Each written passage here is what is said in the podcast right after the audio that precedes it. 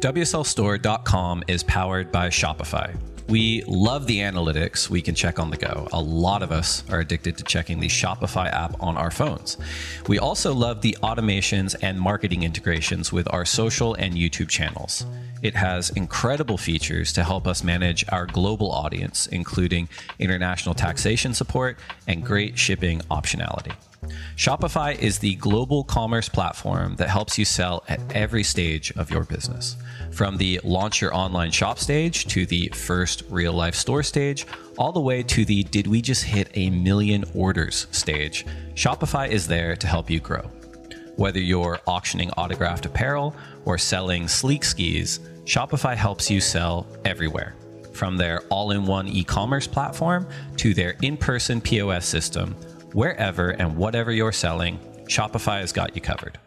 Shopify helps you turn browsers into buyers with the internet's best converting checkout, up to 36% better compared to other leading commerce platforms. And sell more with less effort thanks to Shopify Magic, your AI powered all star.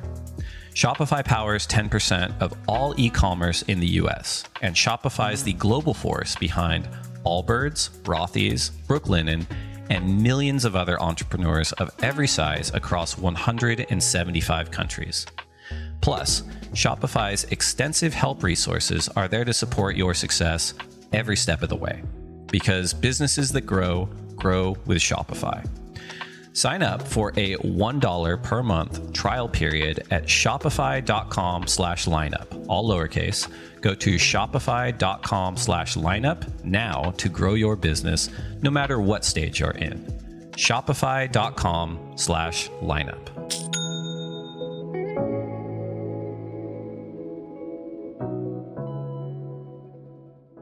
Hello, everyone, and welcome to the lineup with Dave Prodan. I'm Dave Prodan, and this is a re air episode of a conversation we had with Tyler Wright, Tatiana Weston Webb, and Caroline Marks way back in May of 2020 on the topic of the Women's Championship Tour returning to Teahupo'o in Tahiti. In the coming weeks, the world's best women surfers will be returning to competition at Teahupo'o for the first time in over 15 years for the Outerknown Tahiti Pro. We'll be back next week with fresh lineup episodes. But for now, please enjoy this conversation with Tyler Wright, Tatiana Weston Webb, and Caroline Marks. The good old clap, take one. That's right. How many of you knew what you wanted to be when you were seven years old? I did. I wanted to be a world champion. Hey, is there honesty involved in this podcast? Can we be honest? You can shut your fucking lips. And then I'll just say, put them up, what? Let's go. He's like, you look too pretty on the wave. Get ugly. We can talk about DMT if you want. I thought you were boxing. All right, so we have a global council of excellence today with Tatiana Weston Webb, Caroline Marks, and Tyler Wright joining the lineup for a very special low tide edition. Surreal times. This is the first time we've done uh, more than a two person one, so we'll see how this goes. We brought the A team in for it. But um, yeah, I mean, maybe we'll just start with how everyone's doing today. And since we're all in different locations, we'll start with the latest time zone. So, Caroline, how are you doing today? What have you been up to? Uh, good. I just went for a surf this morning and then been really good at napping lately. So uh, it's my new hobby. But uh, how's everyone else doing? yeah, Tati, you'd be next. Um, I've been great. Thanks for asking. Um, I've just been doing like physical therapy with the Olympic Committee every day, like every day in the morning. So it's been good. Then after that, I usually eat a lot. So. And Miss Wright, you just woke up. That's why I went in that order to give you some time yeah, to prepare I just woke up five minutes ago. But I've been good. I've been good. I've been reading, and that's about it. Oh, good. Well, yeah. today's topic we're going to keep focused on on a singular subject, and that's going to be the subject of waves of consequence, and particularly uh, envisioning a world maybe in the future where the women return to competing at Teahupo'o. So I may start out with just kind of the waves of consequence component. What is the heaviest session you've ever had, Tati? I'll, I'll start with you. Um, I want to say the heaviest session I ever had was probably at Sunset Beach in if we're talking about waves of consequence. Um, it was actually during a junior final. Um, I remember literally nothing but being underwater like the entire week. because the waves were huge and um, honestly i was just really poorly positioned and there was like a lot of sand in the channel so like all of the waves were clo- closing out so that was probably one of the worst sessions that i've got beat up at and yeah I, i've never really like loved sunset since then well, I was going to ask you like how you felt about it after. Did you feel alive? Did you feel dead? Did you want more of, of that kind of feeling or, or never again? But it sounds like as far as Sunset's concerned, you you just were not interested in ever again. Yeah, it's definitely more of like that I was not into the whole situation sort of deal like the waves were bad and um I was probably like in last place. losing the heat.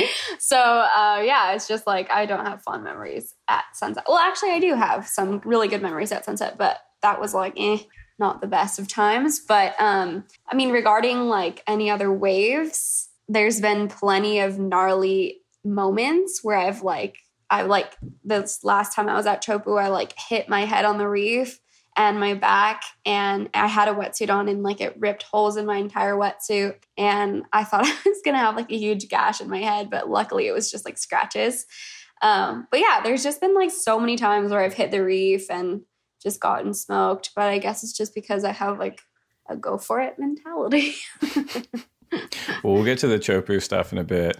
Tyler, do you have any kind of sessions or any waves in particular in terms of you know really really heavy moments and and where you were a bit scared and and where was that if you remember and how did you feel about it after?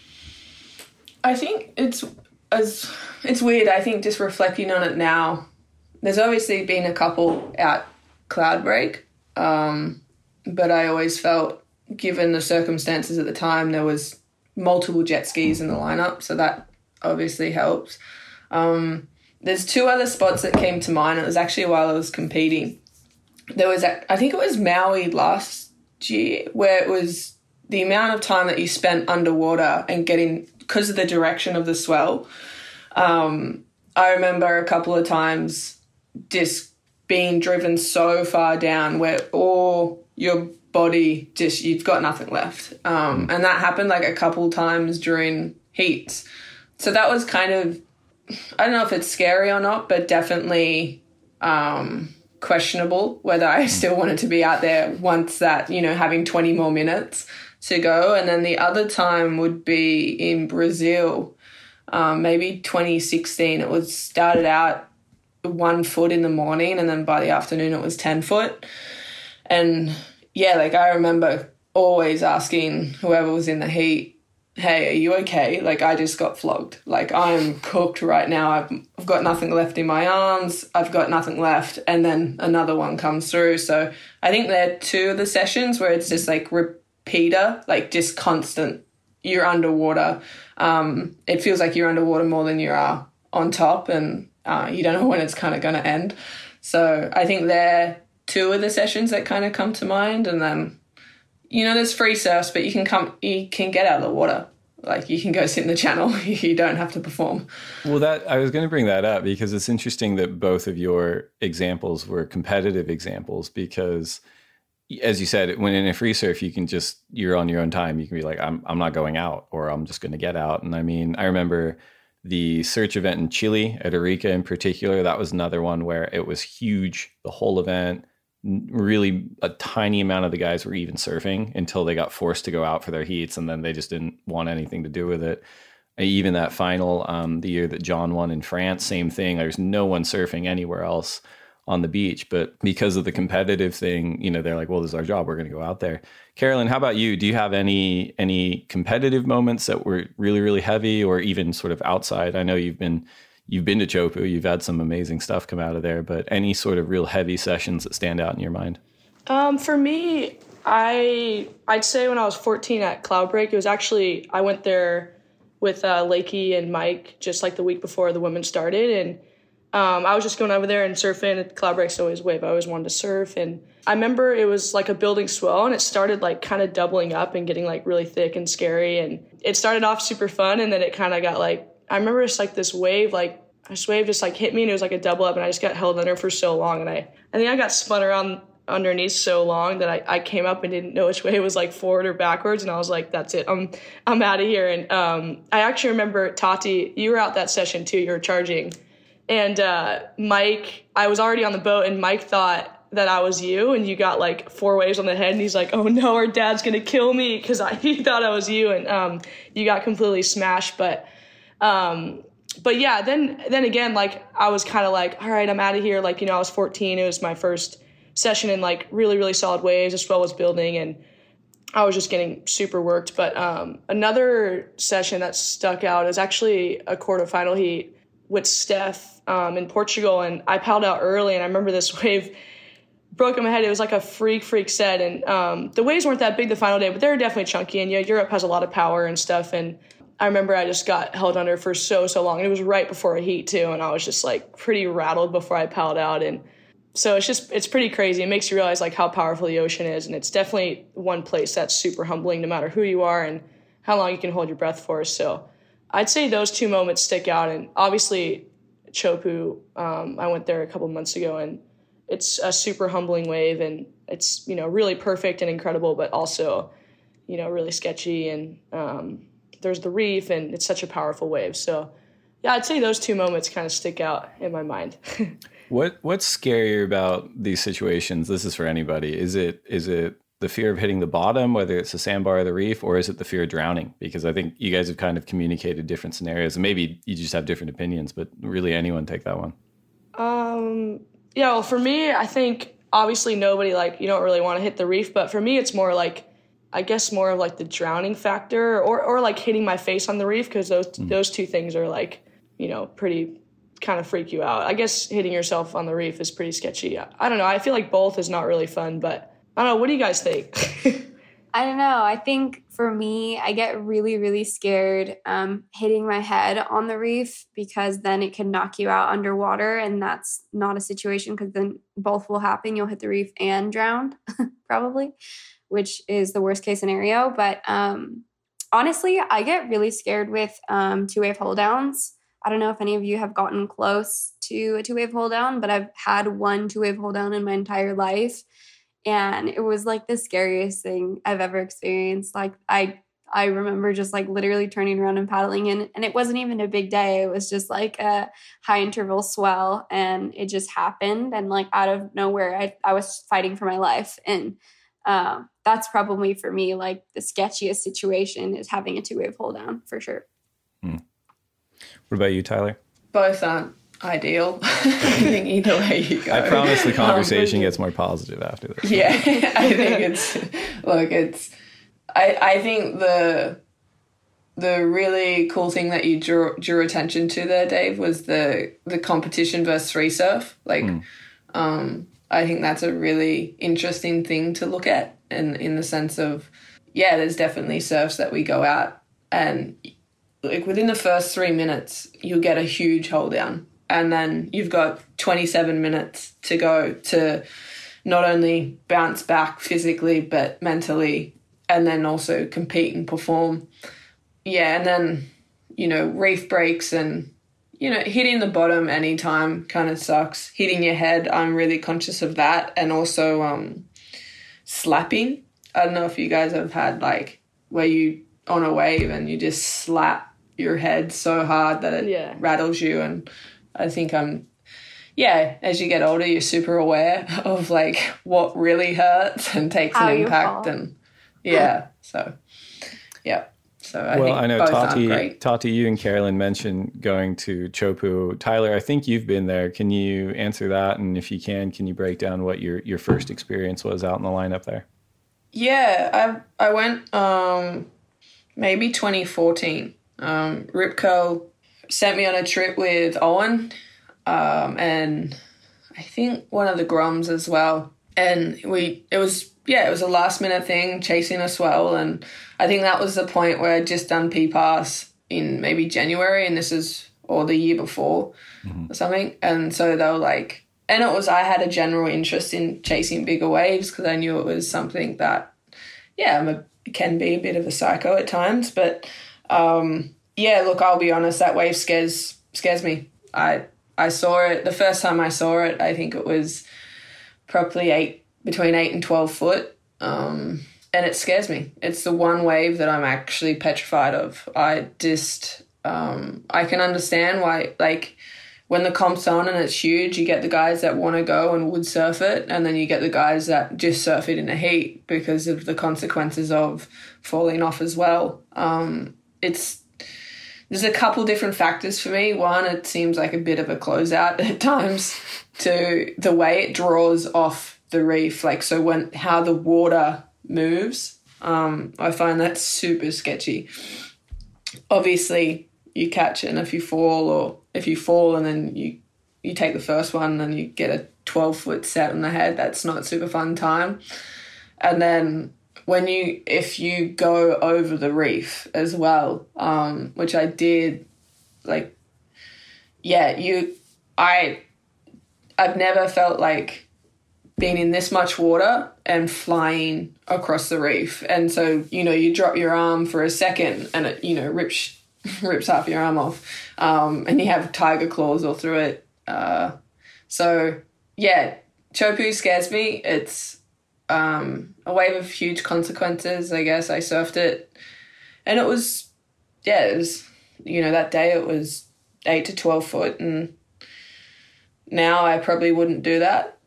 Um, I mean, I, that sounds like a radical introduction to this spot. Pierre Tosti took me out there when it was like, I don't know, probably by your standards, two to three feet.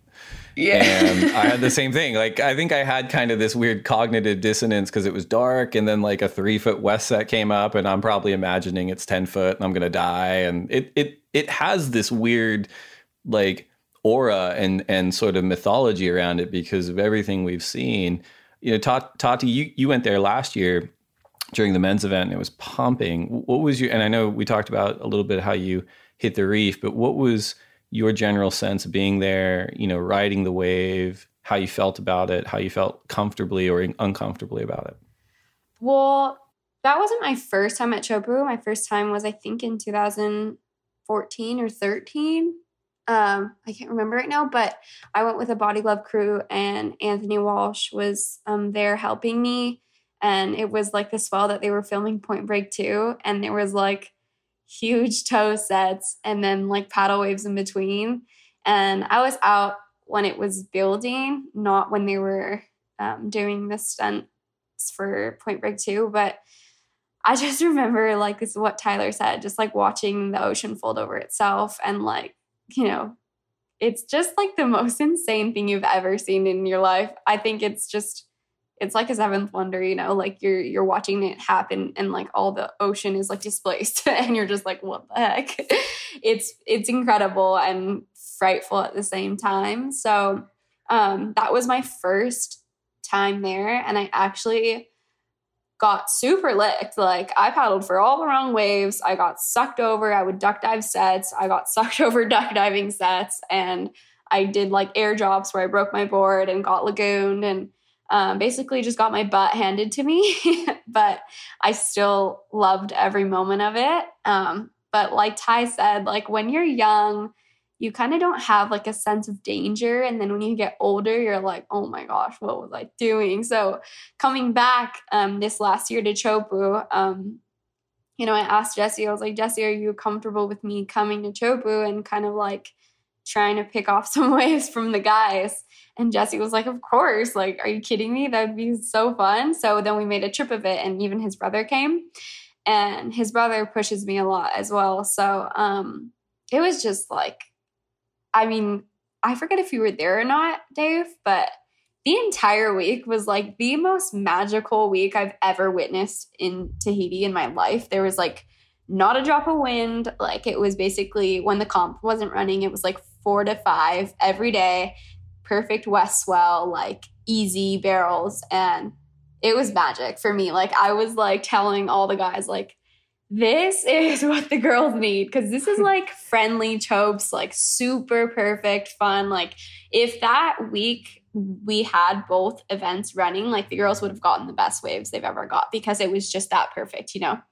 And obviously, being there amongst the men, um, the first day after trials was the biggest day that I surfed it and um, it was crazy because the the men were so supportive. I was so incredibly humbled because I thought the men would be a little bit annoyed with me, but they were so happy. And uh, Ty Owen was like one of the guys that just were was like, "Man, go Todd, you go!" Like if I'm in the place, like go. And so I was like, "Oh, thanks, Sick. Owen!" Like it was just so nice, and having that kind of like backing and support from the guys, like I would be like hooted on from like almost all the guys in the lineup to go on the waves and it wasn't just like guys competing. It was like matahi and um you know all the cameramen and all the people that work at wsl so it was like a really humbling experience because I definitely thought that I was going to be like a little pest, you know. And uh, I was going to say, you said all the people at WSL. Uh, the, I'm sure all those guys uh, would rather have the top 17 pulling into barrels than like some salty press person from the the World Surf League. So it's way better. Yeah. you guys make rates way higher than ours anyway. Now, Caroline, you you you mentioned you went there a few months ago and scored, and that edit is just awesome. Was that your first time going to Chopes?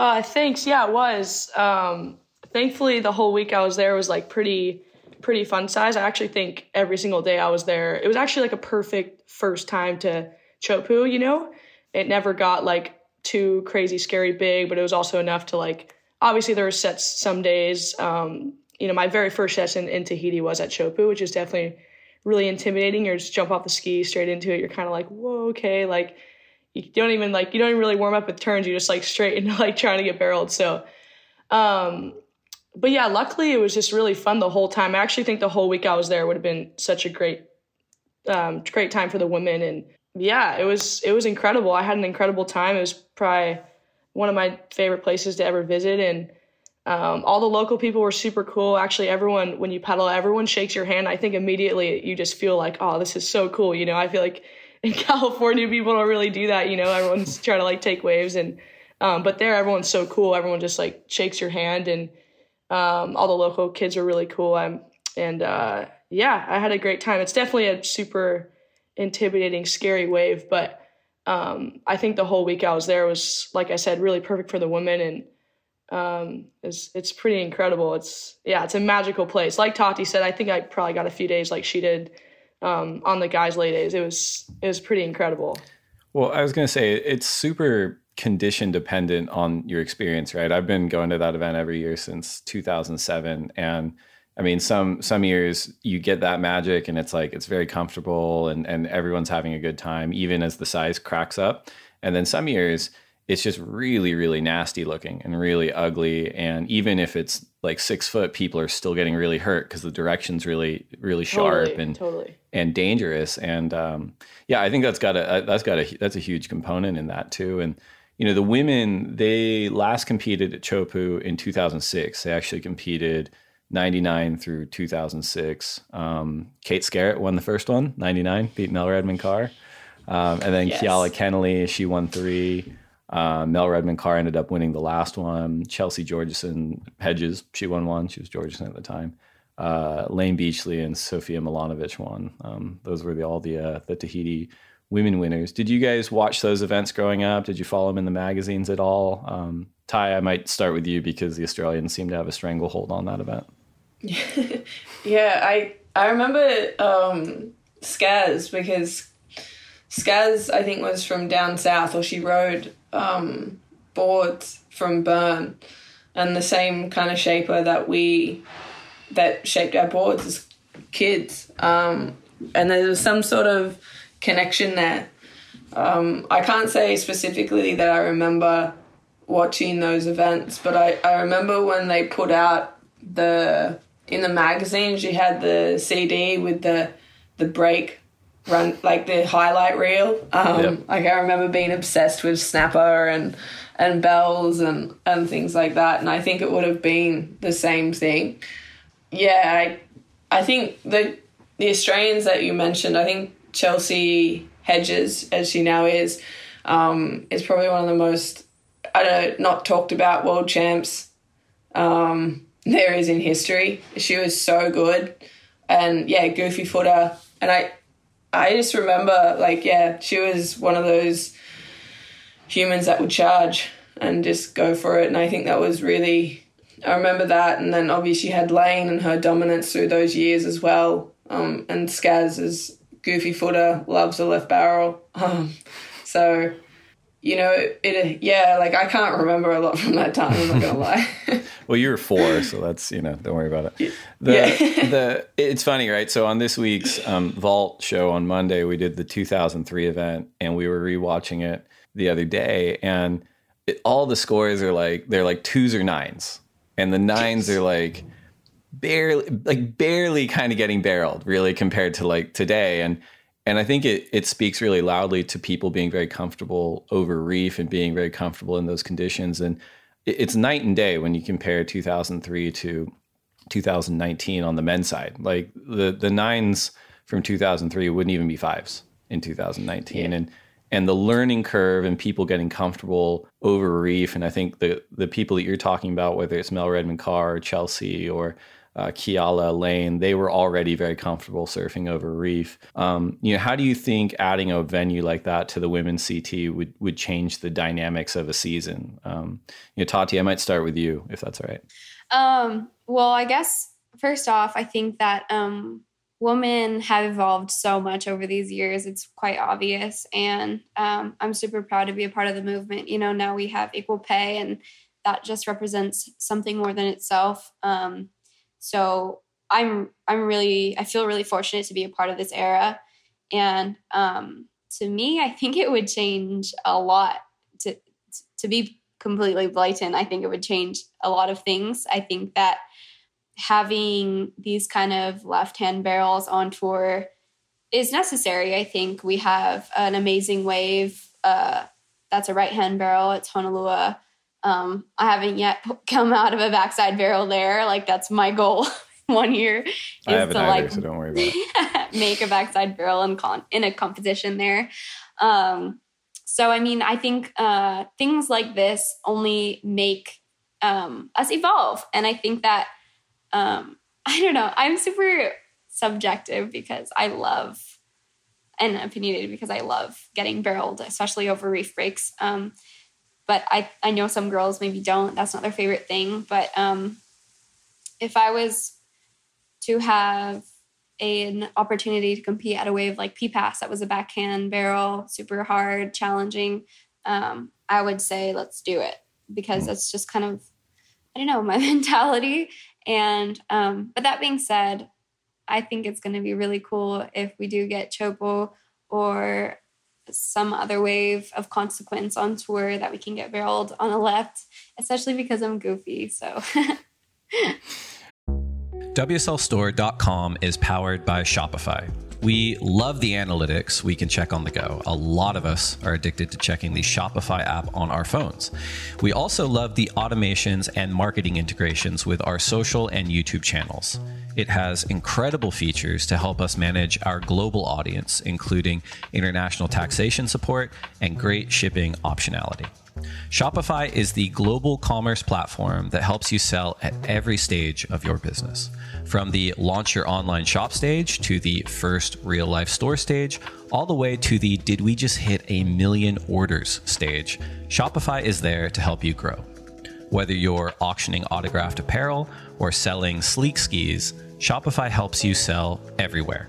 From their all in one e commerce platform to their in person POS system, wherever and whatever you're selling, Shopify has got you covered. Shopify helps you turn browsers into buyers with the internet's best converting checkout, up to 36% better compared to other leading commerce platforms and sell more with less effort thanks to Shopify Magic, your AI powered all star. Shopify powers 10% of all e commerce in the US, and Shopify is the global force behind Allbirds, Rothy's, Brooklinen, and millions of other entrepreneurs of every size across 175 countries. Plus, Shopify's extensive help resources are there to support your success every step of the way. Because businesses that grow grow with Shopify. Sign up for a $1 per month trial period at shopify.com slash lineup, all lowercase. Go to shopify.com slash lineup now to grow your business no matter what stage you're in. Shopify.com slash lineup.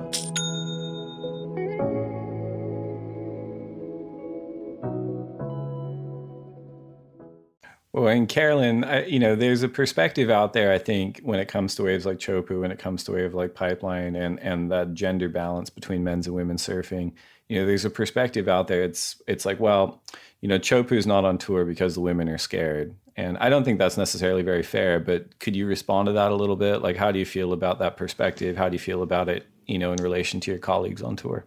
Um. Yeah. Well, first off, you know, Tati made a great point. The women, you know, it's pretty obvious how much you know the women have, have evolved a lot and um, for me going to Teahupo'o was kind of like you know obviously i heard it was going to be in the 2024 olympics and i just feel like if um, if there's talk about Teahupo'o being on the tour or like a wave of consequence on the tour i feel like you know myself and as well as the rest of the tour will like go there and practice and um, i think you know, I think a lot of women would like kind of on the tour would like surprise themselves if they went to Teahupo'o or if we got put out a pipeline or heavy waves like that, you know. And um, obviously, they're super heavy, intimidating ways, but I think that's the direction our sport's heading in. And um, I kind of say, bring it on. Like, you know, like I said, if if um, if there's talk about it being, you know, an event being at Teahupo'o, I bet like all the tour would go there and try to practice and, you know, get better at it. And then by the time the event comes around, I think it'd be an incredible contest. And um, yeah, so I'd say I'd say bring it on. I think it's pretty exciting, and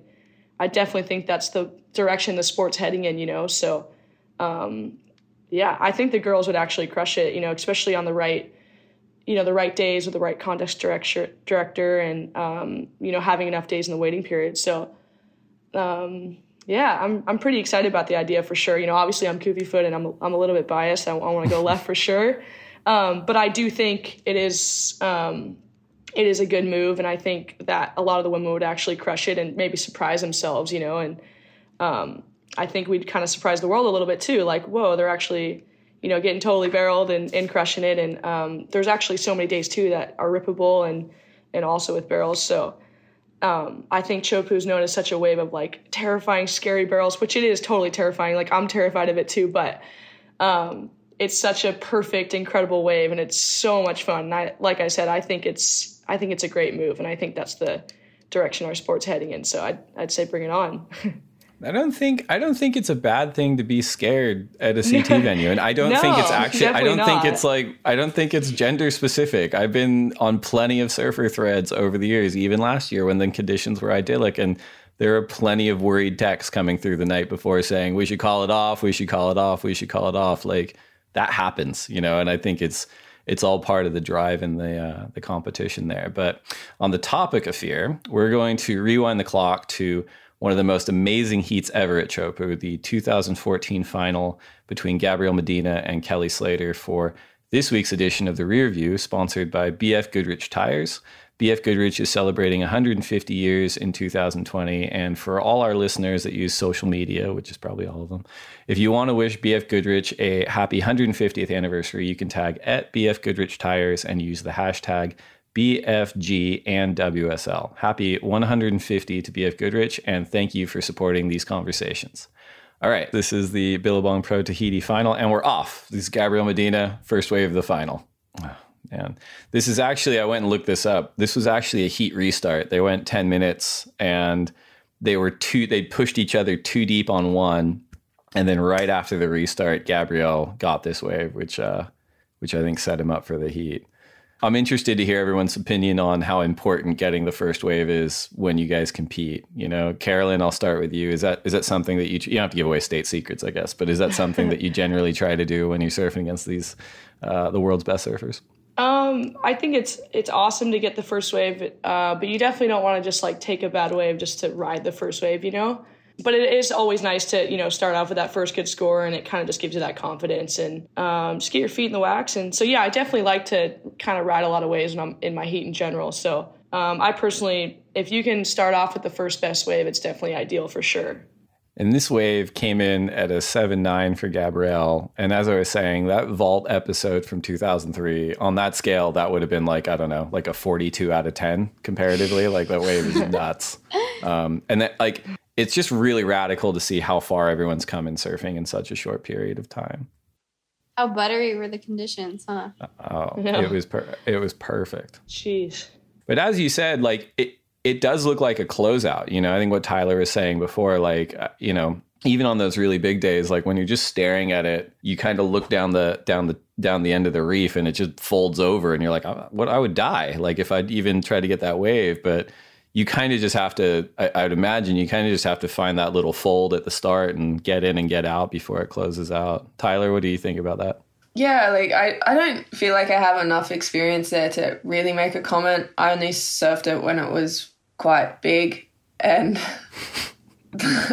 yeah as i said it is just a closeout and um you know i think i can see why when it's going to be big and the the guys are sending through going, um, should we call it off? Like, what a, you know, it is, it's a scary kind of wave. Um, but yeah, I don't have enough experience there to really make a comment. And you got to get on one of those, those nice, like six to eight foot, like clean. You gotta get hang out with Caroline or Tati. It sounds like they're on the program. I know. Well, it sounds like they well, really nailed it, and I I definitely got towed into a bit of a closeout by Owen and Rip Curl. And well, I was gonna like I was gonna say that your brother dragged you out there, so that's a red flag oh. for me already. Oh, 100%. And the really good thing, like Tati did touch on something that I think should really be highlighted. Um, it's highlighted through um, both of my brothers and and Mikey is probably I've done you know more recently done a few sessions with him, and I think he's always like, oh look at this thing, it's nuts. Oh wow. Um, but Jeez. like the support that you do get in the lineup when it is kind of bigger, you are one of the few girls out there. Um, I know in the session that I did at Teahupo'o. Ian Walsh and a couple of the Hawaiian guys were there, and Owen really kind of took us through it and was like, "Look, if you turn for any set, they will let you go. Mm. If they do not, they will be looked at like a kook um, because they are, because you're out there and what you're trying to do is, yeah, is, you know, you're the only girl, you're the only one that's trying to be out here right now and catching these waves. So I think that's really like in all the big sessions that I've done, um, there's been a bunch of guys there that going, you've got this, put yourself here, put yourself here um, Mikey's incredible at it, and yeah. Now, Tati, this approach that Gabriel has with the double arm stall, you're you're on your forehand as well. Is that something that you've experienced out there on your trip so far? Like like on, you know, on your forehand, you have so much speed, and it's such a, a quick barrel that you really have to like essentially just stall and grab as much wall as you can before you just to maximize the barrel. Is that is that something that you've you've had to work with? Well, this last trip to Teahupo'o, I there was so many days in a row where it was like by the end of it, I was almost studying the best guys' techniques and every single guy that was frontside out there was doing the double hand drag. Mm. And I was like, how do you do this? like my arm is breaking off. like I would try to like stick both my arms in the wave and they just like wouldn't enter. I was like, I just I definitely like am studying techniques. I know that the double arm drag is something a frontsider needs to do out here if they want to stay in the barrel for longer. I just literally couldn't get my arms in the wave. I just I think I needed a little bit more practice, but it's really necessary for frontsiders if they want to like, you know, maximize that tube time and um yeah, like I said, by the end of it, it was just something I was I was like getting into like the specifics of like getting barrel at Teahupo'o you know? And and i know you guys were touching on um, how it looks like a closeout. Um, i mean i've been there enough to know that uh, when it's a really west wave people that are actually up the point for the better south ones like the first wave gabriel got in this heat um and this one like kelly you know it's like an easy drop. Those are the south ones you know the easy drop ones that you can kind of pump from the beginning and then get that long barrel. That's the south um, direction one, and those are the easier ones actually. But because I I was like there with the men, I was actually like not wanting to get like the best waves. I just wanted to get like the leftover kind of uh, waves, and so a lot of those waves would be west waves and the west bowl and those are the really intimidating waves and Ty like i know what you mean when it's like when it's like the, the perfect southwest wave at chopes like there's sometimes not even like an exit on them And somehow the guys managed to do an amazing job. I can remember off the bat right now that Adriano had a wave last year that he literally barely kicked out the back because it was such a west one that like it was just almost closing out on the reef. And mm. Yeah, like choosing those waves at Teahupo'o is seriously all knowledge and you have to choose the right one. Wow, look at this. Gabriel again he i remember he was riding like a particularly like a really thick board like it was almost three inches thick um, and and the comment um, about him at this event this year was he was just getting in so much earlier than everyone else um, and being able to come in and like set his line like in in a better way and I, I think it was something like he he just had nines pretty much from the quarters onward and never fell and everyone else was kind of falling and he just kind of physically was able to get in there yeah, I think um, obviously I'm not like a whatever. I like I've I've only gotten barreled a few times, but I feel like at Teahupo'o you don't really need that big of a board, like that long of a board. You know, it's such a steep hollow wave, but I think having enough foam and you know, like I said, having a board that paddles really well is super important because positioning out there is huge. I think it's mm. almost it's actually almost everything sometimes on a wave. It's the difference between making it or not making it, or um, you know, you can just be like a, a foot away, and it's like that's the big difference, you know. So I think having a good paddleboard is is really important for sure. What about fin setups like between like quads or sometimes like people run quads out there quite a lot and some people just stick to thrusters. Tyler, what's your opinion just in general with like hollow waveboards? Do you do you stick to your thruster? Do you like to switch it up and have a quad and and if so, what's the difference for you? I, I wouldn't say I'm experienced enough with the quad. I've generally just had thrusters. Um, I think it's probably I'm probably entering into the the stage of my career where dabbling in things like that is probably what's next. Mm. I think I've started to um, I've only yeah recently started riding boards from Hawaii from Pyzel, mm. and I think his approach on boards is really interesting. That's why part of one of the draws that I was drawn to um, because uh, you know his experience in big waves and and his approach with those boards.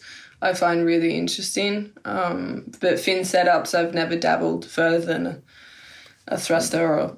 I don't feel like anyone else dabbled on it. Like Kelly used yeah. it at Pipe one time, and then all of a sudden the next event everyone had quads, and they're like, "Yeah, no, and you know this is how it works." But it's like someone there always needs to be like you know the canary in the coal mine out there to see if they die or not, and they're like, "How yeah. work if I do that?" And Tyler, I know that we we talked a little bit to Tati and Caroline on the front side approach, but are there any surfers, um, men or women, on their backhand that you study, you know, backhand barrel riding technique from specifically? I think obviously um, at Teahupo'o, you you know you can't really go past John or Kelly. Mm.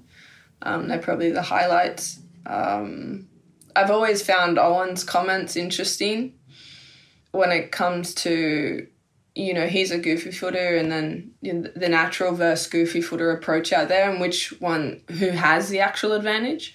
I've always thought from memory, I haven't had a recent conversation with him about it, but it was always on your backside, you can probably go later. Mm. Um, you can knife and and kind of swoop up, and then on the front side, you fully have to extend on your toes. I think there's a pretty cool shot of Owen from last year where he's he's what six four, fully extended, toes just gripping, and then he like pulling up and in. You know, I think that's an also a super interesting conversation. Or, but yeah, I think both come with their um, difficulties and stuff like that. But um, I definitely on the natural footer side, yeah, John Kelly. Who else? I think Andy. Andy was incredible. I think obviously you can't look past Andy either. So I think Jamie O'Brien is a really good reference too. Mm. Yep. He's a bigger. Both of those are bigger guys too. I mean, I remember it was Andy's last year, so it was 2010, and it wasn't even a very big event that year. It was pretty small. It was kind of like head high, a little bit overhead on the last day, and we had a bunch of days that were lay days, um, almost kind of unsurfable. And then the afternoon before we finished, um, a few of the judges and myself went out there because there was no one out there, and it was small and then the swell started filling and then a bunch of the surfers came out like all of them like you know mick kelly everyone started coming out and they're all so good you know you kind of move down the reef and they're just really really good and then andy came out and andy was just like even another level past all the best guys even though it was small like his comfort with that wave on his backhand was just so impressive. Like it, it, was, he just had this way of reading it. He was just deeper and steeper than everyone else, even when it was small, you know, and even when it was probably just kind of a playful session. It was really, really impressive. It was Gabriel again. Gabe's so good at selling people on waves. Hey. I mean, I mean, and this was a huge, huge moment, right? Because he had just he'd just taken the yellow jersey. He hadn't won a world title yet. Like it's 2014, so Kelly he won in 2011 he finished runner up in 2012 and 2013. Like he is still very, very much in the title hunt. I think he was ranked sixth heading into this event. This was a real statement performance from Gabriel, really kind of taking it to Kelly in waves like this. I agree. Yeah, he's look, he's pretty amazing out there. yeah. He, he, I'll put it this way: he was one of the guys on the WhatsApp thread that wasn't complaining last year. Yeah.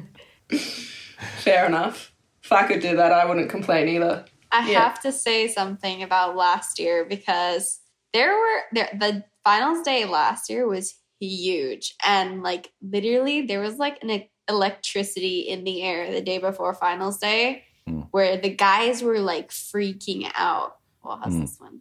So I was like staying with obviously my fiance and boyfriend at the time and he was like really scared. And so was Willian Cardoso, and so was even Vitor, Jesse's younger brother. I was like already like, well, I'm out tomorrow. Like I'm not surfing. I'll just show up and luck. watch. You know, like good luck. I'll be with you in the channel with like moral support. but it was insane. Like the the electricity going through the air just because they knew that the next day would be such a big swell. Like everyone was like, "Oh, how big do you think it'll be? What board are you gonna ride?" Like there wasn't like this silence among everyone. It was like mm. everyone was like confiding in one another, like asking, like, "What are you guys gonna do?" Like. So it's pretty it, incredible. Sometimes there's just nowhere for that energy to go. You know, you know it's coming, you know there's nowhere to go, and you're just trying to get it out in a big way. Caroline, have you ever experienced that like the day before a big event, even if the waves weren't big, even if the pressure was there, if you're just like, oh, I just I just need to get this energy out, otherwise I'm gonna be a wreck all night. I mean, every event there's like definitely an anticipation, you know, for sure you're definitely like you're really excited, like those nerves, you know, like don't really ever go away. I'd say probably Honolua last year for me was definitely super. Uh, there's definitely like a lot of pressure built up and like a lot of I don't know. I just wanted to like surf a heat so bad. I was like, I don't really want to wait another day. I just want to like surf and you know it was like flat the whole week before too. They ran the final day, so I think I was just really curious um, of how the waves were going to be and what board I was going to ride and. Um, it's pretty interesting when you're you're like I you know I was surfing Irewinds every day on like a little shortboard and um, but the swell, you know, the waves where I was going to be competing for the world title and we're going to be like a lot bigger and I was going to be on a completely different board. So that wow. wave was nuts. Um, I just think like, I don't know. I just think for me, it's more about like just kind of trying to be in the moment, living in the moment and um, not trying to get too far ahead of myself. But yeah, I don't know. I'd probably say Honolua for me had the most like built up. There was so much talk about the Olympics and the world title and um, you know, I don't know, but it was just it was like exciting nerves. That's what it's all about. That's what makes it really exciting. But I'd say that definitely had the most nerves and excitement around it. That's probably like one of the biggest events of my life. So yeah, I'd say Honolua last year for sure sticks out in my mind for sure. There's a replay of Gabriel's. You know, something That's that gets d- discussed a lot, like at this event, at this wave, is it's not it's not that complicated a wave in terms of what you have to do. You know, like you have to line it up, obviously, but it's a real fundamentals based wave of like you have to find your entry point you have to set your entry speed you have to make your drop you've got to set your line and, and, that's kind of it you know? You're not necessarily timing sections you're not doing turns you're not trying to set up combinations and it's it is a unique wave in that sense because it's still very very difficult you know? Tati it, was that kind of your experience out there as well in terms of at the end of the day it is it is kind of a fundamentals based wave? It's so true honestly. Um Caroline mentioned being in the spot is everything, and I could not agree more. Um, obviously, after being in the spot, the second best thing is execution on your drop. And um, I don't know if you guys noticed, but on that wave too, Gabriel was on his tippy toes and barely like pulled under the lip. And um, it's just like this single most scary feeling when you're like free falling through the air. You're like, oh geez, I hope I make this. and um, once you do, it's pretty rewarding because well, obviously you have to make the wave after that. But I mean, I think if you're well positioned and you make the drop, then it's kind of just like you have to stay solid on your feet and and make it. And I mean, there's nothing better than even just getting the vision for me. Um, so it's pretty incredible. But that wave is so challenging to be well positioned and to know which wave is the wave you want to go for. And um, I think it's just uh, it's it's so like you said, Dave. It's so simple yet so complicated at the same time. So um, yeah, there's Tati, definitely. Did you yes. find? Um, I found, or like Tati and Tyler, you guys both been there. I, I found like sometimes when you're out there, like it's just the ocean's like mellow, and then all of a sudden like sets come and like the whole ocean moves, and you're just like scrambling. Like it's not. There's no really like signs of you know. It depends on the swell direction, but. Um, I feel like if it's like a west swell or something, it kind of just comes out of nowhere, and you're just like, "Oh my god!" Like you feel like you're taking off into the reef. honestly, Caroline, I remember the both ways because first off, I went there first when it was like no one was around. Oh, actually, the first few days no one was around, and then everyone showed up for the point break thing. But like the same thing, like the ocean would just start moving and there's no one around, no noise, and I would be freaking out. And normally, like when I was younger, I would like try to go for like the bad ones, and Anthony would be like, What are you doing? Don't go in that wave, you're gonna die. And I'd be like, Wow, how's this wave? Oh, ouch. It also like swell direction so I feel like every five degrees it, it's so it changes so much, you know? It does. Like sometimes I think the last day I was there it was a lot more south and and it was just so much fun. Like you can just take off and just go straight into the barrel Yeah. and even do some turns and it was, you know, a lot. It was like actually an easy takeoff, you know. Well, yeah. Um, so the south ones are like always the ones that are like For sure, the those- most, those the are so most- the fun. long ones, you know. But the west ones, like this one, had a lot of west in it. The one just Kelly just got. You see how So it like hollow. really Yeah. just folded over itself, and and it had that like kind of the little. It turns back towards you. So see how it's like turning towards him at the end. So this is like the one you want, like because it's so thick and so west, but yeah, perfect direction and it's scary, but it's the one, you know. And the south ones obviously are, are like the clean, perfect ones. Yeah, more playful for sure. yeah. Yeah, but Kelly's but, look Kelly's look totally makeable. I don't know what the problem was there. No, Yeah, that, but- way, that way was freaking psycho. It- Honestly, sometimes you're out it's there and you get the combo swell. You get the south south south sets and the west sets, and like I go out there when it's like three foot. If a three foot west set comes in, I'm just like, that's a closeout. I'm not going. Like it looks like, like, a the one I closeout from where you're taking off. You're just like, I can see where it's going to close out on the reef, and then someone will go and they're like, oh, I got a great barrel, and I'm like, I just it's it's a it's a psychological thing. I think in a big way, and I think that's something that you know is really like only you get comfortable with with experience in a lot of ways, you know, and that it feels like kind of the two waves that people talk about a lot. It's Teahupo'o and Pipeline, and it feels like Teahupo'o just based on talking to people, whether they're men or women, they feel like they have a better opportunity to get experience out there and to get practice out there as opposed to pipe where you know it doesn't matter who you are it doesn't matter your gender or whatever like practicing out at pipe is a nightmare when it's breaking. Tyler Yeah. I, I think you've had experience at both spots. How do you feel about that perspective? Yeah, I think I think looking at Eddie at both those waves, I would agree. I've been out pipe a couple of times, and yeah, I, it's hard work, and it's hard work for the boys to get waves, and it's hard work for anyone to get waves, especially in that time of year. I think if you go out there and you're really well supported, I think you can sometimes sneak a couple. what do you mean what do you uh, mean well supported it just you know if you go out there and for me I, i've been really lucky that i i go out waves of consequence and i generally have either mikey or owen there and they've always kind of yeah pushed us to to go the bigger ones and their theories on big waves as well um people i don't know if ever like i've talked about that much but their theories have always been Tyler, you go the biggest set, like anywhere. Like you go the biggest one because it's the safest one. And I, I never quite got that. But in any of the bigger sessions that I've done, like yeah, that's it's just what it is. It's just what they taught me and it's just kind of the theory that I go off. I don't I don't always like it. Um, but it's it is kind of what it is. But definitely I think I've only been to Teahupo'o once and I think looking back now, I like it was yeah, it wasn't really that playful kind of thing. It was those high consequences. Um, I definitely didn't have the boards. I was riding Owen's boards. I broke his boards, but I would say the opportunity to actually get practice there is in Tahiti and Teahupo'o. I think is a lot higher than at Pipe. Um, I think you know before talking about the girls potentially in the future having an event there or the Olympics running there, I think our chances of improving there are a lot higher. I think if we did go back to an event there, you know, I feel like like all the girls will be charging, absolutely doing their best, but in reality, if if it is six to eight foot or bigger than you know bigger than that kind of four five foot range, it, it's a different level.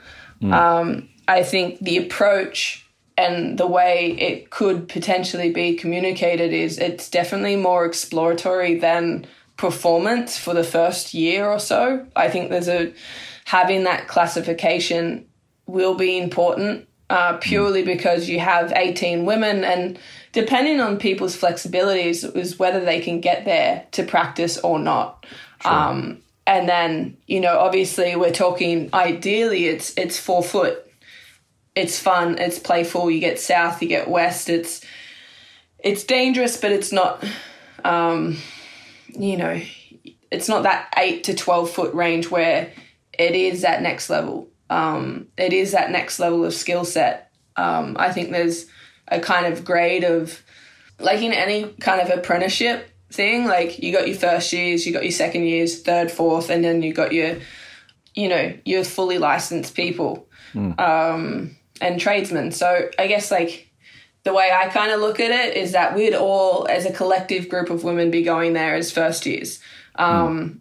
And with that comes the understanding that performance, uh, you might have your, you know, Tati and your Carolines, but in a general sense, we've never competed there. We've never been in the lineup without the guys there going, this is the spot, these are the lineups even surfing it on an incoming swell and knowing the reef enough to to kind of be able to navigate that solely off your own instincts. I think that's a different level again.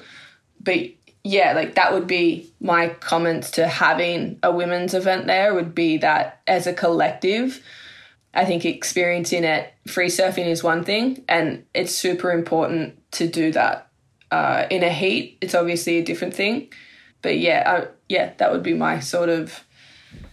I don't know how I got onto this, but comments. No, no, no. I, I actually think it's a really good point. I think it actually talks to a little bit what we were talking about before with the vault episode, which I think now that I remember is 2005. Mm. But just the level of comfort that collectively the men had out there between when they started surfing out there for competition till recently. And yeah, I remember distinctly there were a couple of heats where, you know, it was actually pretty small. Like it was four feet, you know, this was years and years ago and the guys were in the wrong spot. They just weren't comfortable out there. And I remember our president, Wayne Bartholomew, was on the broadcast calling it a disgrace.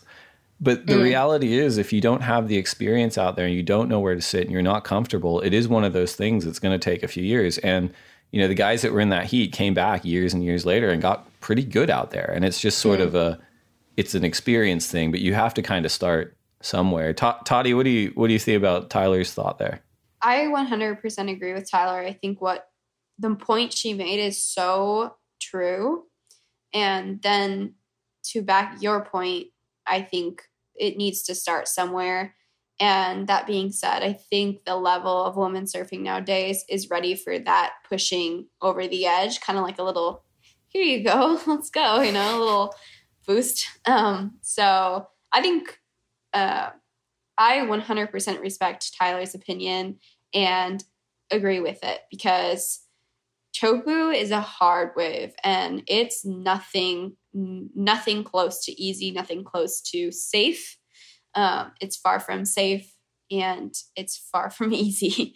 So that being said, um, what she said about getting there and getting the practice and learning the lineup and being able to to pick out the perfect waves in the lineup when it is a heat, it's all something you learn. Um, with time. And I think we're completely capable of it.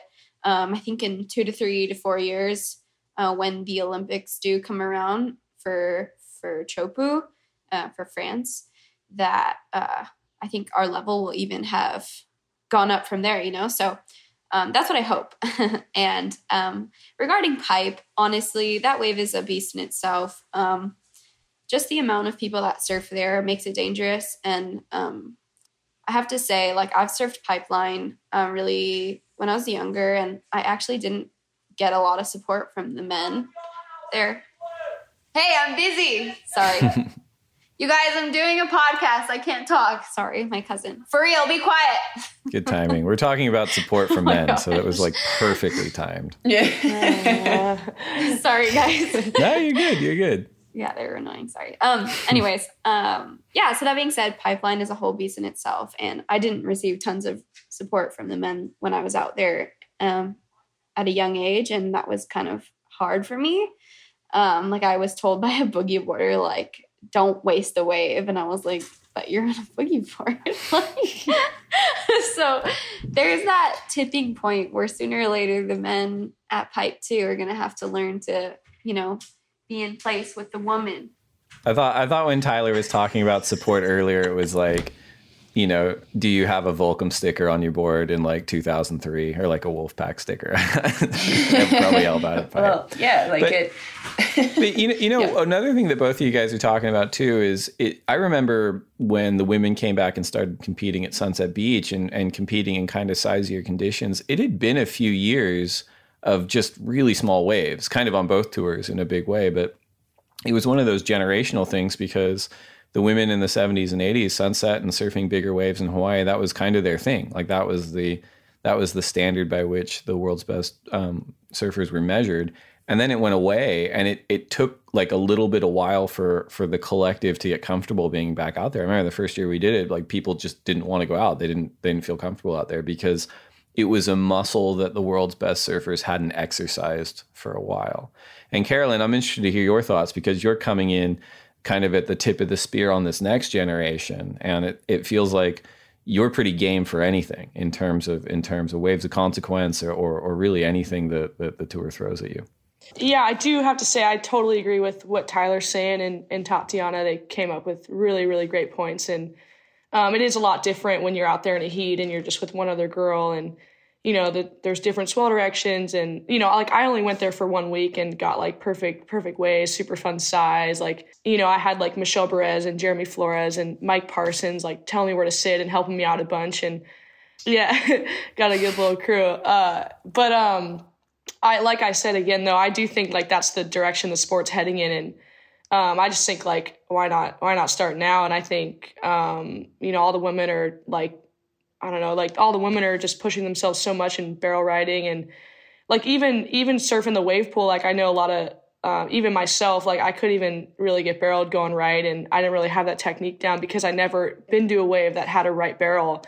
Um, but then once I like practiced it and did it, I think you know all the girls, Tatiana is one of them, like such a you know we're getting totally barreled on the right, you know backside barrel riding and um, so yeah, I uh, I think they both came up with really good points. I think it's super important to um, have the right contest director director and enough days and you know like Tyler said it's it's super fun and then it goes to like that next level. So I think that's I think we are going to have days that we're going to be super terrified and um, that's just the way it is though and I think that's what we're going to get pushed in and um, we're kind of just going to have to deal with it. So but yeah, I think those are two really, really great points that she brought up. And I think I'm really glad you said that. You you, you nailed that, Tyler. And I totally agree with you. um, but I do think it's such a fun wave, and I think it's it's pretty incredible. And I think there's so many fun days for the girls that would crush it. And yeah, it's it's Tahiti's pretty incredible. So yeah.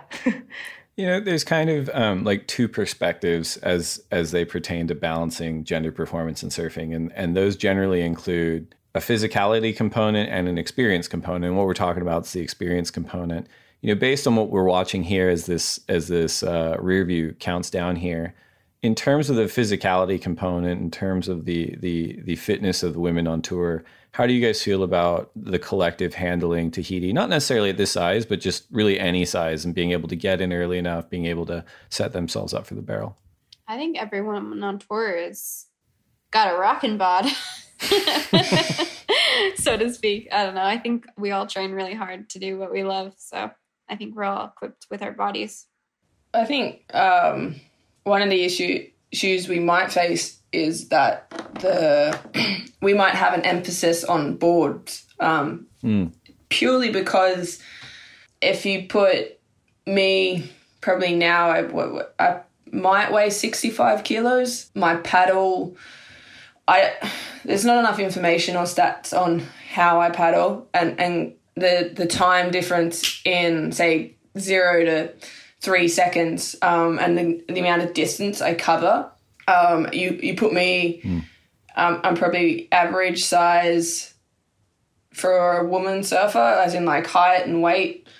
And then you put someone, say in the guys, like Mikey, who's probably I don't know six zero, and then you obviously have Adriano, like to the shorter guys, and then you obviously got Owen, who's six foot four, and I think it'll be interesting to see what the distance that they cover between zero and three seconds and the distance that we cover between zero and three seconds. I I know over a, say hundred meters, they're probably covered an extra forty meters to fifty meters, even more. Um, especially when you get to people like Owen and Jordy and stuff like that. So I think when it comes to the physicality and not just the experience, I think the physicality side is it'll come down to we simply probably can't paddle as quick um, at certain times. I think that will draw a bigger emphasis on perhaps like a Gabby style board where it's it is three inches. It is we're on boats and we'll physically we'll need two things there. We'll we'll need to know how to ride it, but we'll also need to have the quads and the legs to be able to to to go and slide in to knife it um, or whatever. Either way, I think that will be an interesting thing. Not saying that we we won't be able to do that. I think it will be an interesting challenge, purely because you know you got guys weighing eighty five kilos. Um, and I know in previous years I've used my I probably before I got sick I weighed probably closer to 75 kilos and I used every bit of that weight to go down the face when I needed to to throw myself mm. over an edge. I find there's a big difference with the weight I am at now. I have to rely a lot more on uh, timing and precision of my paddling skills than I did before. Um, but that I think that will be interesting. I, I 100% think that it'll evolve and um, it'd be just an interesting thing probably to look at. Yeah, I mean that's that's an amazing insight. I mean I, that was one of the things I was going to comment on before on, on both the men and women's sizes. You guys were talking about you know kind of someone like your brother Owen who won the event last year being of a certain body type, like he's taller and he's rangier and he, he's he's a little bit leaner and you compare him to someone that's maybe a little more nuggety on tour, like like Adriano is shorter and more compact, and the the quick twitch muscles would would vary hmm. between mm. them you know and it's i think again it, it, it, so much happens in sport in general but certainly in surfing over the course of 10 years where everyone's starting to look at their body type and they're looking at their positioning and they're looking at their boards and they're figuring out how to maximize their position regardless of the of the uh, of the wave I mean, I, I, think last year I was with Nikki Van Dijk and she said something about entry speed, and I'd never heard it before in my life. And I was like, oh, that's what's wrong. I've been paddling too fast or too slow. This is great. But I just think the way that everyone is like thinking about thinking about their surfing and thinking about their bodies and thinking about their equipments, the, the learning curve gets so much sharper for you able to adapt to it in, in a really, really cool way.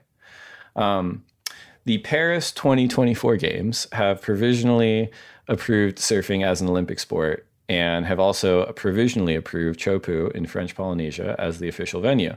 So, Caroline and Tati, you've both qualified for the 2020 games for uh, the USA and Brazil, respectively, presuming those games still happen. And Tyler, you were coming back from injury last year, but there's no reason why you wouldn't potentially be on Team Australia in 2024. So, knowing that you will all likely be performing at Teahupo'o on the Olympic stage within the next four years, how important is it to all of you to have a championship tour event, send the world's best surfers there before then? I'll start with Karen. Put me on the spot, huh? Uh, no. That's right. Um, I just think it's I think it's even like more important, you know, for us to go there and practice and get really comfortable there and figure out our boards. You know, for me, I ride Matt Biolos' boards and I'm super used to riding drivers, you know, surfing lowers every day and um, a bunch of waves on the tour fit, you know, drivers. But I was playing around with some different models over there. One called the Sabotage, and it had a lot of foam up front and um, just like a really, really good paddle board. Where a board like that, I would never really ride at lowers, you know. So for me, it's like I'm like, okay, like if they're gonna have an event at Teahupo'o in the next year or two on the tour, and obviously the Olympics in 2024.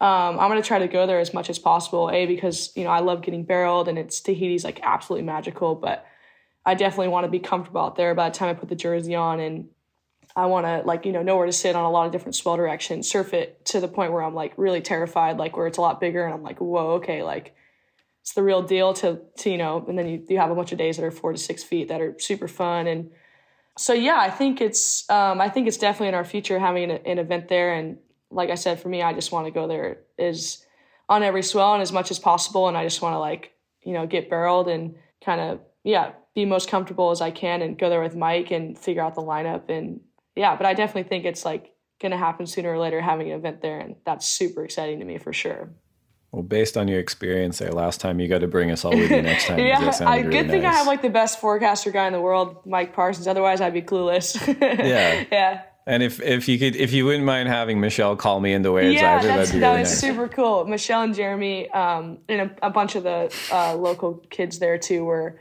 Um, Kauli Vaast too. He was in. I know he was in the event last year. There was he was pushing his little sister too. There's Vahine Fierro too. She was out there, and that was cool to have another girl. I actually saw Johanne Defay as well, which was super cool.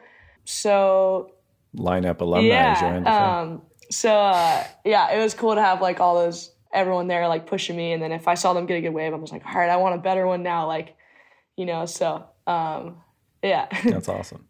Tati, what about you? CT before the Olympics out at Teahupo'o? Yay or nay? Um, for me, I think it's a yay. Um, I've been fighting to get more lefts on tour, and Teahupo'o is a left. so I will be really happy as a goofy footer surfing. I think it's six waves on tour that are right handers. Uh, this past five years, it's been super awesome. I love rights. Actually, I've been missing rights because all the swells here have been like really good left. So I've been I love rights. That's not a problem for me, but I just think that um, the equal lefts and rights on tour would be such a huge difference maker for me. I think um, I would just feel really good about myself if there's as many lefts as there are uh, rights. So, um, but that being said, Teahupo'o is a completely different beast, and um, I think it's one of the most beautiful places in the world, slash most frightening waves in the world. Um, it's just great for viewership. And um, that being said, they have provisionally chosen that spot for the 2024 Olympics. And I think it's really important to get as much practice out there as possible. What Caroline said, I actually regret not going much more in the past to Teahupo'o because I kind of even forgot like how close it was because the first time I went, I flew from LA, and so that was like a 12 hour flight. But from Hawaii, it's actually like five hours. It's so close, and it's really accessible from here. And um, I was like, dang it, I can't believe I went all those years without going back. But um, definitely think that it's time for um, a little bit of a change. And I think uh, us women are ready to push ourselves. And um, I'm really excited. All right, good one. And Champ closes out yay or nay on Teahupo'o yeah. on the CT.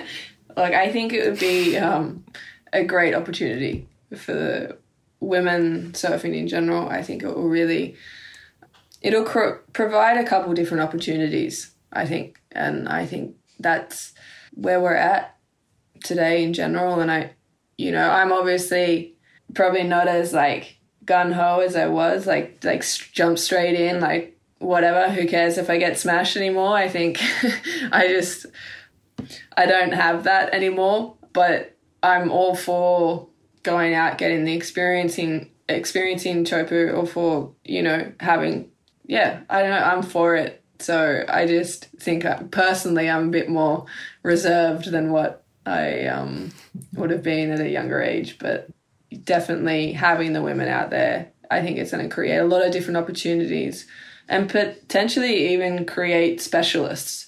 Um, I'd love to see a Teahupo'o specialist. You know, I feel like Teahupo'o in the men's side has Teahupo'o specialist, and I'd love to see, um, you know, Tati and Caroline become those specialists out at Teahupo'o where it gets to the point that they're so good that if they don't win, um, something has completely gone wrong. And I think that's like like an Owen or a Gabby or you know, I, I always think those two because they're probably highlighted for me uh, throughout my career of watching them. But, you know, I think I'd be pretty sick to see Tati and Caroline on the women's side be Teahupo'o specialists. And then everyone behind that go, all right, that's the, that's the gold standard.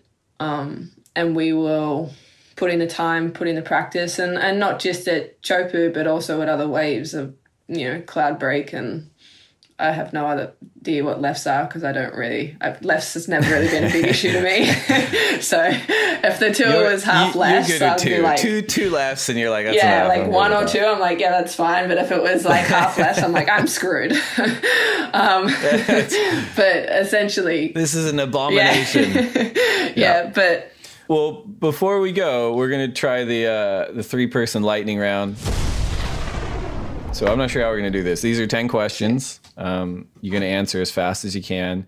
I think the way we'll do it is I'll ask the question and we'll go youngest to wisest. So we'll go Caroline, Tati. I don't know if I get that. I'm done. oh Yeah. shoot. Okay, so first question.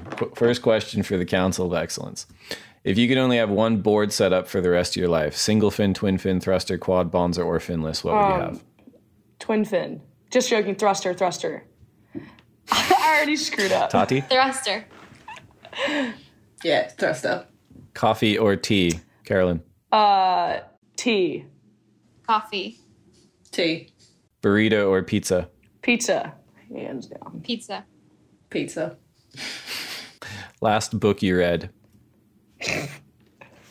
Uh, shoot. Well, I'm still in high school, so I'm I uh I'm still just trying to finish that. Scarlet Letter. That's a high school one. I said that. I'm reading a book called Mindfulness right now. I don't know who the author is. Uh, I'm reading uh, White Tears, Brown Scars. Best surf film ever. uh, Kelly Slater, black and white. um, scratching the surface. Not really.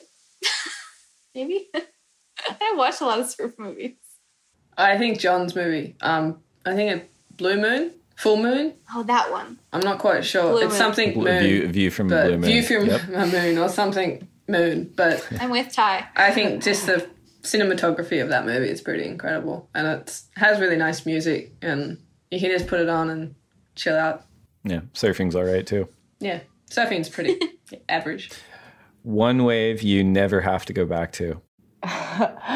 Shoot. Um, I don't really know the answer. Like, uh, I'm pretty stoked on like really bad waves too. You're so I can't answer that It's question. fine. I just, I'm pretty stoked on like good waves and bad waves, and I'm just yeah. Wait, was what was the question? One wave you never have to go back to. Tati, you're up. Come on, you have to have an answer. like,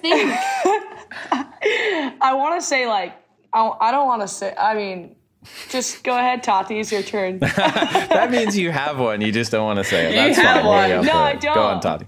I don't. This is super hard. Oh, manly. That wasn't that hard. Manly, That's not that Manly's- hard at all. Manly's pretty fun though. Like I don't know, little wedges kind of. I'm with Caroline. Like when you're young, you'll surf anything. It's awesome. Yeah, I then mean, there's I'm a from dip. Florida. Like, come on. Yeah, there's a dip. But then when you get older, you, you have other things you have to do aside from surfing. You're like, I'll surf anything. I'll go anywhere. Manly I'll go back to Manly. has like I swear when Manly gets big, it's like you duck dive the most waves in the history of the world. There, am I wrong or? I swear, like it's crazy. I don't know. All right, Tyler, you're up. I think like I never really uh liked Rio or like Saquarema. And she's like won there like Um, three times, and she hates it. yeah, I just don't like. For me personally, it was ju- as yeah, it's just a lot of work, and yeah, essentially it's just a lot of work, and sometimes I'm just like, uh, Wait, is that the city Um, or the Saquarema? Uh, probably I found Rio really like I don't know if it's just because of how far away it is to get there, and you know most of the time we went there and we surfed is pretty tricky. Like it was a long way to go. Like if you're going a long way, you're kind of like, yeah, I want to get six foot barrels or like you know do some big old hacks, but um, sometimes it could be the conditions would vary so much. Um, well, it that- sounds like you spent half your event underwater anyway. So exactly. And also that I think I got came away from 2016 just going, I just can't believe this. I just like I felt like I was so exhausted and gassed that I would be happy never to go back out. All right, we got a few more questions. They get easier, then they get harder. If you only get to surf one wave for the rest of your life, Caroline, which wave is it? Uh, cloud break. Oh, that's such a good one. I have to agree with Caroline. Uh, trestles or if you can have a loophole and just be like, I live on Namotu like Brisa does, she absolutely has nailed this COVID 19 situation. Totally. She won COVID 19. she won it. Um, For sure. So if there's a loophole, I would say Namotu Island and then you can boat, like if that's a loophole. Otherwise, I think trestles is a pretty perfect. Yeah, for sure. Like if that was at the back of my house, I would never go anywhere. Totally fair. All right, Yeah. Caroline, best person to share a lineup with. Uh, probably just like my brothers. Uh, I know that's like more than I have like 80 brothers, but um, I I, uh, I just like I don't think there's anything better than just surfing with my brothers. Tati? This is really hard because I have like the person, like the good vibe person. Like for me would be like Bethany because she inspires me so much and she charges and like everything she does just makes you want to be better. So that's like my person ex- out of my loop and then in my loop would probably have to be like Jesse of course cuz he's my fiance and then I also love surfing with my brother because he pushes me a lot. Sorry, that was really There- three Very diplomatic. Tyler? Mm. I think like Rip Curl Girls Trip, maybe 2016, me, Nikki, Alana. Actually, and pre, add in Bethany. Like, obviously, Bethany has two kids, but you add in those three, and like, I don't know, you can just sit in the lineup and laugh for hours. And I think that's like Rip Curl Girls Trip. I think that was some of the best memories. Doesn't matter where we were, we would, it's just a fun time. All right, we got two more questions. Caroline, who is the worst person to share a lineup with? You're just setting me up for someone not to be stoked on me. These are the same questions we ask every week. So Uh, man, I don't even know. That's so that's hard. Name a name, Caroline. I feel like everyone. I definitely have a name in my head, but I just can't share that name. It's just. how about initials? I- Just let everyone no, guess. I can't even. No, it's too obvious. I Tati, you go. I can't do that. okay, I can, te- I can say you, but it's actually not you. No, I'm joking. Me? no, I was just gonna say because then no one else would be offended. Oh, okay. I'm, I'm pretty offended. No, no, I like Yeah. with you. You're so fun to serve with. You get so froth. Um, I don't know. This is a really hard question, but um, yeah, no. I don't know. I don't want to offend anyone. I have a list already if you guys don't want to go. yeah, Tyler's got a few, Ty. so she's ready to go. Uh, maybe we could start with the top 32 men. Yeah. Mm. I know, they're pretty damn terrible to surf with. Well, Jordy has you could add, arms. I'm not going to lie, you can add a couple women in there as well that you just like, come on. Like, we're all humans, we're all trying to do the same jobs. Oh. Just stop being. Oh, I love it. Go on, go on, Tati. It looked like you're inspired. Anyone who's on a longboard at a shortboard wave. Oh, Mm, can't stand those people. Yeah, that's fair enough. I give you that. that's fair. All right, this is the last one. Caroline, finish this sentence. I will next achieve a state of happiness by. Hmm. Surfing tomorrow. That's so like boring, but it's true. That's perfect. it's That is true. perfect. Tati, Watering my plants. excellent. Ty, Uh, I don't know, cross between taking a nap or, um, you know, finishing an assignment. I don't know. School. Reading. Excellent. finishing a book. I don't know. I think like finishing a book's pretty, pretty cool. awesome. Well, Caroline, Tati, Tyler, thank you so much for joining us on this very special edition of the lineup at low tide. Thanks, Dave. Thanks for having Thanks for having us. So that's it. That's the lineups May 2020 conversation with Tyler Wright, Tatiana Weston Webb, and Caroline Marks. I hope you enjoyed it. This episode is produced by Henry Beyer with art direction by Jason Penning, copywriting by Dan Willen, and additional support from Miguel Clemente. Thanks to them and thanks to our sponsors. We appreciate their support. I hope you safely get some waves wherever you are, and we will see you next Tuesday.